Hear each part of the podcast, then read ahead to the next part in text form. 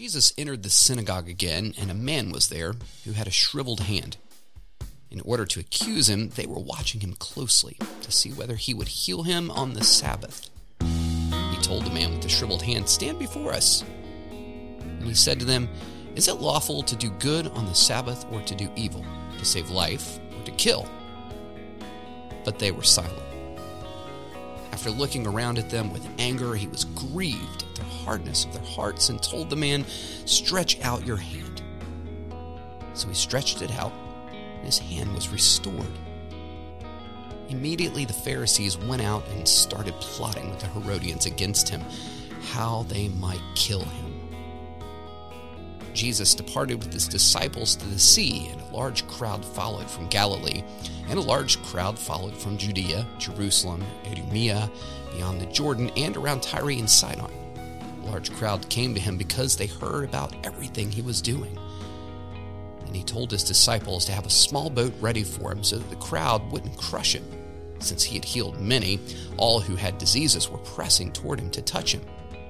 Whenever the unclean spirits saw him, they fell down before him and cried out, You are the Son of God. And he would strongly warn them not to make it known. Jesus went up the mountain and summoned those he wanted, and they came to him. He appointed twelve, who he also named apostles, to be with him, to send them out to preach and to have authority to drive out demons. He appointed the twelve to Simon, he gave the name Peter, and to James, the son of Zebedee, and to his brother John, he gave the name Boanerges, that is, sons of thunder. Andrew, Philip, and Bartholomew, Matthew, and Thomas, James, the son of Alphaeus, and Thaddeus, Simon the Zealot, and Judas Iscariot, who also betrayed him. Jesus entered a house, and the crowd gathered again so that they were not even able to eat. When his family heard this, they sent out to restrain him because they said, He's out of his mind. The scribes who had come down from Jerusalem said, He's possessed by Beelzebul, and he drives out demons by the ruler of the demons. So he summoned them and spoke to them in parables. How can Satan drive out Satan? If a kingdom is divided against itself, that kingdom cannot stand. If a house is divided against itself, that house cannot stand.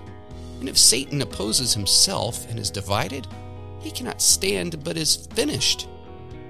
But no one can enter a strong man's house and plunder his possessions unless he first ties up the strong man. Then he can plunder his house. Truly, I tell you, people will be forgiven for all sins and whatever blasphemies they utter. But whoever blasphemes against the Holy Spirit never has forgiveness, but is guilty of an eternal sin. Because they were saying he has an unclean spirit. His mother and his brothers came, and standing outside, they sent word to him and called him. A crowd was sitting around him and told him, Look, your mother, your brothers, and your sisters are outside asking for you. He replied to them, Who are my mother and my brothers? Looking at those sitting in a circle around him, he said, Here are my mother and my brothers. Whoever does the will of God is my brother and sister and mother.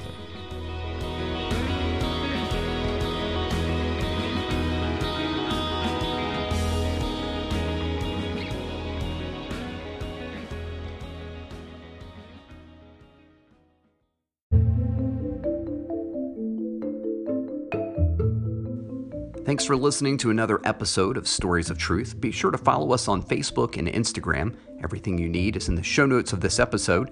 If you love the Stories of Truth podcast, we'd love for you to subscribe, rate, and give us a review on Apple Podcast or wherever you listen to podcasts. Until next time.